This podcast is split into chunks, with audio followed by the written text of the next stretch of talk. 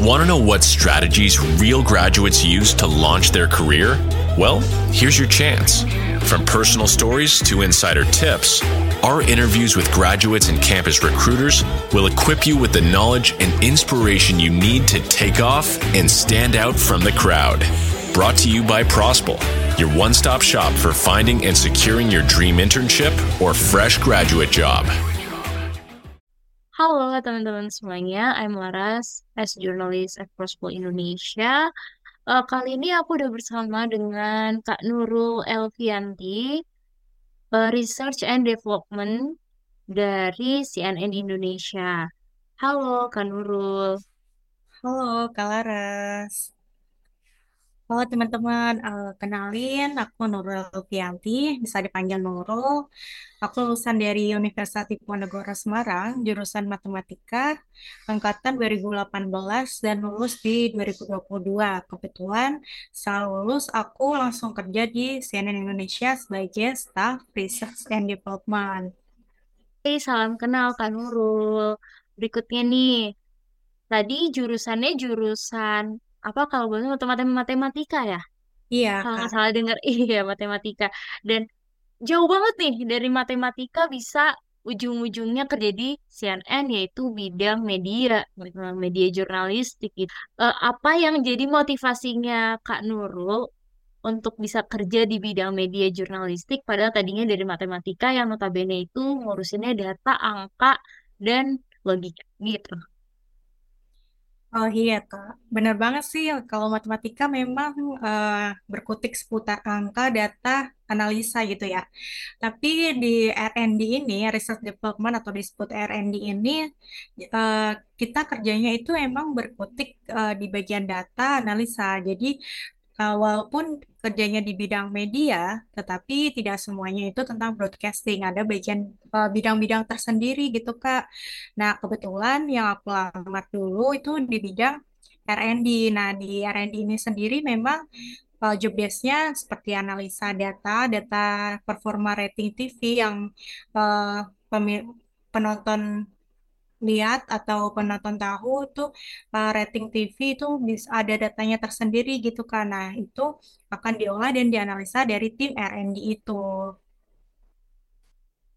Oh, alah berarti di sini uh, R&D-nya lebih ke analisa data rating gitu ya. Soalnya ada juga nih R&D yang mungkin uh, analisa dari isu atau dari berita atau dari jurnal-jurnal itu dibikin artikel itu kan juga ada tuh R&D yang semacam Hmm. itu. Nah, ternyata kamu itu lebih ke R&D yang di bidang analisa data dan cocok banget berarti dong sama jurusan kamu. Iya, benar banget, Kak. Tapi eh, selain analisa data, juga di sini analisa performa program, terus analisa secara konten, konten beritanya. Karena CNN kan TV berita, jadi kita analisanya seputar konten berita. Misalkan eh, berita apa yang memang diminati penonton female atau male, atau penonton di usia berapakah yang biasanya diminati contoh-contoh berita seperti apa, kriminal kah, kecelakaan kah. Nah, itu nanti akan analisa tim R&D, kemudian akan uh, menjadi masukan pemangku program. Seperti itu, Kak. Well, got it. Jadi lebih ke juga analisa tren gitu ya. Kira-kira berita apa aja nih yang kira-kira bisa dinikmati oleh female, terus juga oleh misalnya eh, yang umurnya itu Gen Z atau Gen X atau Gen Y gitu. Jadi lebih tersegmen gitu ya Iya, jenis benar. berita dan kontennya gitu. Well, aku mau tanya nih terkait sama hmm, track back dari awal lagi. Sejak Hmm. kamu itu apply di CNN, gimana tuh proses seleksinya supaya kamu bisa berhasil untuk melamar di CNN?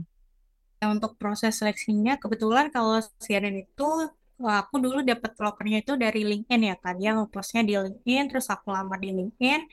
Untuk seleksinya sendiri itu ada yang pertama administrasi tentunya, terus ada interview HR, terus dilanjut psikotes, ada interview, oh maaf, ada inter, uh, psikotes dulu baru interview. Jadi administrasi, uh, psikotes, interview HR, terus ada interview user, terus ada psikotes lagi yang terakhir baru tuh offering.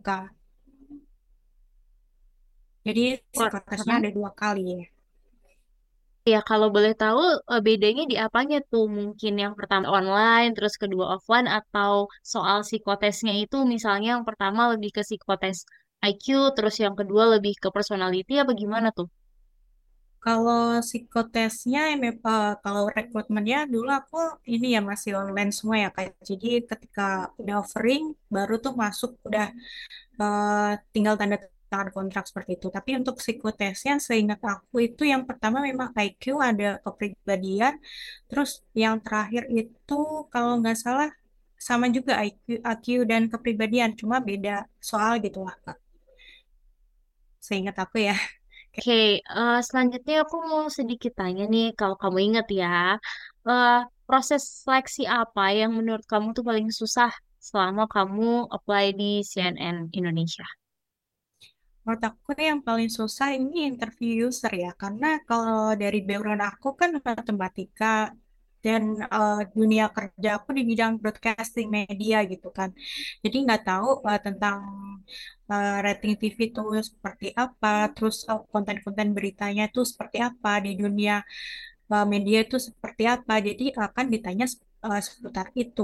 Tapi uh, mungkin teman-teman yang pengen uh, kerja di bidang media tetapi bukan dari jurusan media yang mungkin bisa uh, cari-cari info di internet atau googling atau uh, di YouTube itu udah uh, banyak gitu ya yang tentang seputar dunia media gitu.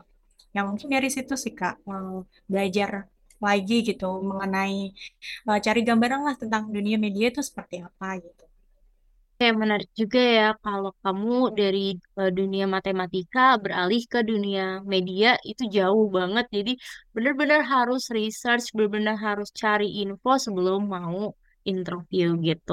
Oke, speaking about dunia media nih, eh, Hmm. gimana sih flow kerjanya di dunia media itu? Ada yang bilang ya kalau di dunia media itu harus standby terus karena kan kalau berita itu eh, apa ya harus cepat dipublish ke masyarakat gitu supaya update terus tuh masyarakat. Nah, gimana nih bisa kamu ceritain terkait eh, gimana sih budaya kerja di sana dan apa enak dan nggak enaknya kerja di media gitu. Nah, ya untuk budaya kerjanya sih, kalau untuk dilihat dari lingkungan kerjanya, emang orangnya kena orang media memang santai-santai ya, Kak, enjoy gitu ya. Terus untuk eh, kayak dress code sendiri gitu juga seragamnya juga santai gitu. Yang asal bebas rapi sopan gitu kan. Dan untuk Eh, emang di dunia media itu emang 24 jam ya, tapi itu ada bagian-bagian tersendiri gitu seperti kalau misalkan di bagian news production, di bagian produksi beritanya itu ada shifting gitu. Eh, sesuai eh, program yang dipegang masing-masing. Jika programnya itu memang tayangnya eh, misal pagi hari, maka biasanya mereka pada berangkat tuh eh, jam malam lah, malam ya dini hari mungkin jam 11 malam tuh baru pulang nanti eh, pagi hari jam 7 atau jam 8 sel- eh, setelah programnya itu selesai gitu kan. Terus kalau untuk aku sendiri karena aku tuh eh, ikutnya office ya kayak jam kantor gitu ya. Jadi kalau aku sendiri sih eh, berangkat mungkin ma- jam 9 sampai jam 5 lah Kak. Eh, karena dari nah dari R&D ini untuk data ada data yang harus yang setiap harinya keluar itu jam 10 pagi itu data sudah keluar gitu. Nah, sebelum jam 10 itu nggak ada kerjaan gitu, Kak. Jadi jam 10 pagi itu udah ada harus udah di kantor, terus itu udah mulai bekerja gitu sampai sore gitu. Karena ikutnya eh, jam office, jadi itu nggak ada shifting gitu. Terus untuk enak gak enaknya itu enaknya emang lingkungannya asik terus santai kalau nggak enaknya ya mungkin untuk teman-teman yang memang nggak suka shifting atau harus uh, standby 24 jam ketika uh, berita kan biasanya ada breaking news atau misalkan ada bencana kan itu kan harus emang harus standby ya Kak. Ya jadi emang harus waktu-waktu bisa dibutuhin gitu. Begitupun kalau R&D. Jadi kadang misal ada breaking news yang emang bencananya besar, terus uh, dari direksi atau direktur minta uh, data ini secepat mungkin uh, atau melihat suruh melihat ini monitoring uh, TV kompetitor itu menayangkan apa. Nah, itu harus dibutuhin secepat mungkin. Jadi memang kalau di dunia media ya harus standby gitu kan. Oke, well, got it. Selanjutnya, aku mau tanya nih, selama kamu kerja di bidang media, eh, hal apa yang menjadi favorit kamu? Dan itu menjadi satu hal yang membuat kamu tuh betah untuk kerja di media. Dan aku lihat di LinkedIn itu udah setahun tiga bulan ya kerja di CNN gitu. Yang yang membuat aku betah karena uh, aku dari pribadi sendiri itu emang suka dengan data, terus suka dengan analisa. Jadi aku di bidang kerjaan ini sendiri memang uh, lebih menyukai bidang kerjanya gitu kan, nggak terbebani dengan uh, karena kerjanya berat, walaupun kerjanya berat, tapi kalau aku suka dan enjoy untuk ngejalaninnya, jadi senang gitu kan. Jadi mungkin untuk teman-teman kalau misal uh, ingin apply kerjaan atau mencari lowongan kerja mungkin uh, bisa uh, dipilih yang memang sesuai dengan kesukaannya. Misalkan bidang apa atau memang punya kemampuan di bidang apa itu boleh banget. Asal uh, jangan sampai uh, misalkan apply di bidang yang memang gak disukain dan terpaksa asal aja uh, dapat kerjaan gitu. Nah, nah, nah nantinya tuh uh, teman-teman sendiri yang kayak uh, kok ngerasa berat banget? gitu. Tapi kalau teman-teman ngejalannya karena suka karena uh, emang dari keinginan pengen di situ nah mungkin uh, itu akan seburuk apa pun atau emang ketika ada kerjaan banyak itu uh, nggak akan terasa gitu kan untuk next questionnya challenge apa aja yang Kak Nurul ini hadapi selama bekerja di bidang media, terutama R&D-nya? Ya, untuk challenge-nya sendiri itu harus uh, komunikasi antar uh, pemangku program tuh memang harus kuat. Analisa analisa dari konten beritanya juga harus benar-benar kuat. Memonitoring TV kompetitor itu nayangin apa di di kompetitor, kenapa ratingnya besar itu dia penyebabnya sedang tayang program apa, terus berimbasnya ke kita itu seperti apa. Nah, itu harus uh, kita pantau terus gitu, Kak. Dan kalau di divisiku, setiap orang itu ada tugasnya untuk dibagi, uh, misal analisa program A atau B gitu kan. Di program A itu misalkan ratingnya sedang turun, nah itu mungkin bisa dicari TV kompetitor itu sedang menayangkan program apa. Lalu nanti bisa didiskusikan kepada pemangku programnya untuk langkah selanjutnya agar share ratingnya itu bisa sesuai yang diharapkan gitu. Oke, nah selama di CNN Indonesia ini, adakah benefit yang Pak Nurul ini dapatkan dalam artian benefit yang berupa material gitu loh? Untuk benefitnya mungkin ya sama ya kan sama seperti perusahaan-perusahaan lainnya. Nah, tunjangannya juga mungkin sama sih kalau menurut aku sih ya. Pas jauh riset aku sih sama dari ya, dengan perusahaan-perusahaan lainnya. Oh, mungkin kalau misalkan naik ini uh, enaknya lagi kalau karena di industri media biasanya itu uh, kerjasama dengan misal ada event apa gitu lah kita biasanya partner gitu kan. Ada ngadain apa undang bintang tamu apa. Misalkan biasanya tuh ada yang K-popers yang suka teman-teman yang suka K-popers. Nah biasanya tuh bisa tuh dapat tiket gratis gitu dari CNN buat hadir di situ gitu. Jadi ya biasanya karena ada banyak event-event yang partnership gitu kan. Jadi kita bisa tuh ikut joinan event itu gratis gitu kan Wah, itu benefit yang sangat ditunggu juga tuh kalau teman-teman yang K-popers di sini mungkin. Karena ya kan apa ya tiket gratis siapa sih yang nggak mau gitu kan? Ya benar kak. Mm-mm. bahkan CNN itu kan berita ya tapi Hmm. kalau uh, tetap dapat gitu ya tiketnya Iya, biasanya kan karena Transmedia ya, ikutnya Transmedia, Kak. Jadi kalau biasanya Transmedia eh, ngadain apa gitu, biasanya sempat yang kayak NCT atau eh, ulang tahun Transmedia yang undang K-popers gitu kan. Itu bisa dapat. Biasanya juga ada kerjasama dengan ini platform lain seperti eh, kayak e-commerce yang lain gitu Kak. Kemarin ada tuh e-commerce lain yang undang eh, K-popers juga gitu kan. Nah, itu bisa tuh ada event-event gratis gitu buat karyawan CNP. Hmm, Mantap sekali tuh. Jadi teman-teman yang K-popers dan mau nonton konser gratis tuh bisa tuh untuk apply-apply di CNN. Oh jadi promosi. Kita lanjut aja. Tadi kan aku udah nanya terkait benefit ya. Nah kalau Ya. jenjang karirnya itu kan kalau misalnya ya semua Hmm. perusahaan tuh pasti ada yang namanya jenjang karir lah. Nah, kalau sebagai R&D tuh ada structure-nya nggak tuh dalam karirnya itu apa? Misalnya satu position nanti ada atasnya lagi, atasnya lagi gitu, Kak. Ya, ada Kak. Jadi level paling bawah itu ada staff, lalu di atasnya ada koordinator, koordinator eh, bidang, terus ada supervisor, terus baru kepala headnya gitu. Tapi kalau di CNN sendiri itu probationnya enam bulan, setelah itu baru diangkat jadi kakap. Jadi eh, peluang jadi kakapnya tuh besar gitu kan. Karena banyak sekali isu yang maksudnya di TV media lain tuh banyak yang agak susah jadi kakapnya seperti itu Kak. Tapi kalau di CNN untuk jenjang karirnya emang udah jelas sih menurut aku.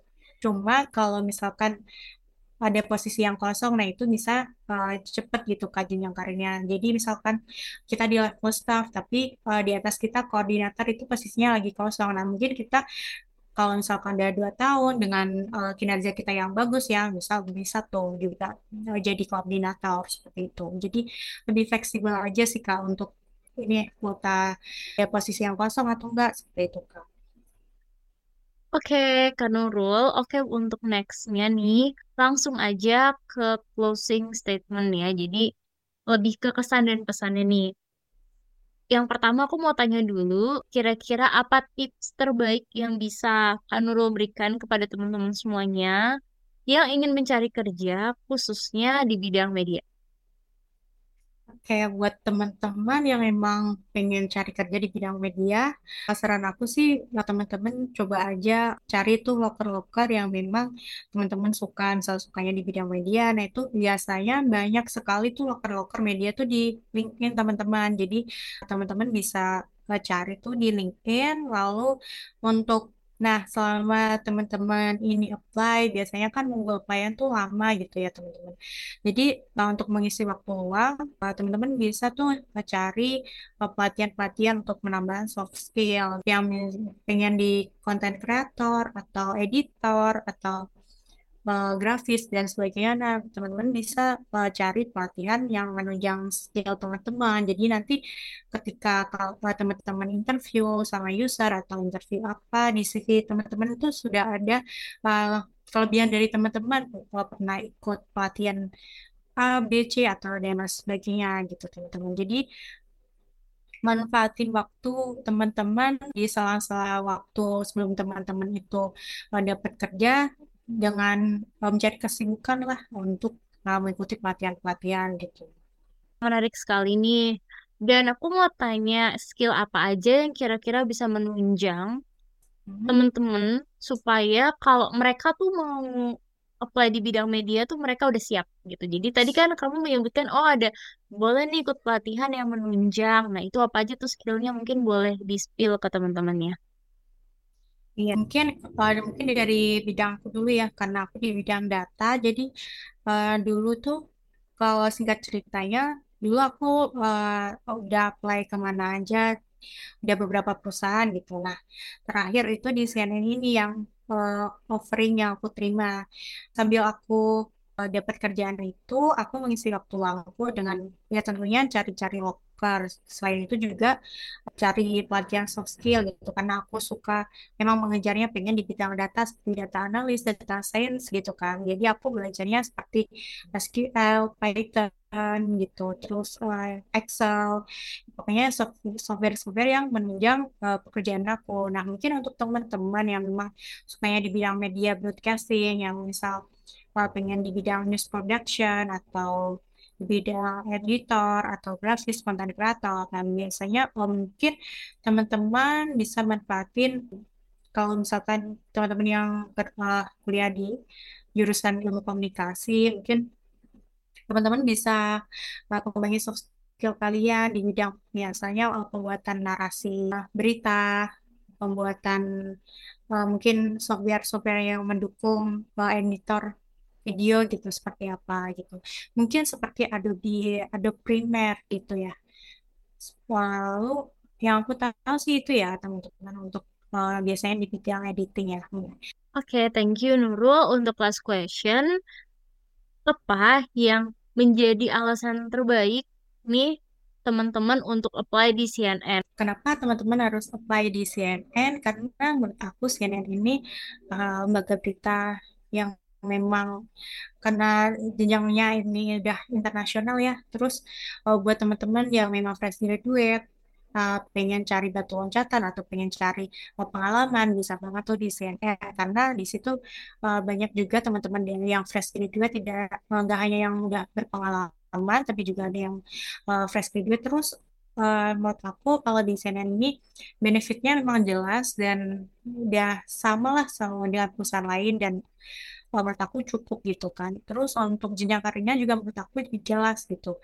Untuk jenjang karirnya uh, teman-teman biasanya diangkat kartak itu setelah enam bulan masa probation gitu. Tapi kebanyakan itu setelah enam bulan pasti uh, udah diangkat kartak gitu. Berbeda dengan med uh, perusahaan media lain yang biasanya itu kalau sistemnya kontrak menurut aku sih jenjang karir terus buat pengembangan teman-teman. Biasanya juga ada pelatihan tapi mungkin untuk pelatihannya bukan sesering dan sesering banget ya. Mungkin uh, ada gitu koordinasi dengan HRD misalkan teman-teman butuh apa pelatihan pengembangan soft skill apa misalkan. Atau kepemimpinan atau analytical atau dan lain itu nanti bisa koordinasi dengan HRD gitu. Gitu teman-teman. Thank you untuk closing statementnya ya Kak Nurul. Jadi untuk teman-teman yang bekerja di bidang media, CNN Indonesia itu bisa jadi opsi untuk teman-teman. Apalagi didukung dengan yang tadi dibilang jenjang karirnya itu udah pasti jelas gitu. Oke, okay. Thank you ya Nurul untuk waktunya. Aku dan Prospo mau terima kasih banyak nih karena kesediaannya untuk jadi guest podcast kita. Semoga ini bisa menginspirasi teman-teman semuanya, khususnya yang punya minat untuk bekerja di bidang media gitu. Ya, terima kasih Kak Laras. Terima kasih teman-teman. Oke, okay. that's the end of our podcast. See you on the next podcast. Bye-bye. Bye-bye. Thank you, Kak. Thank you.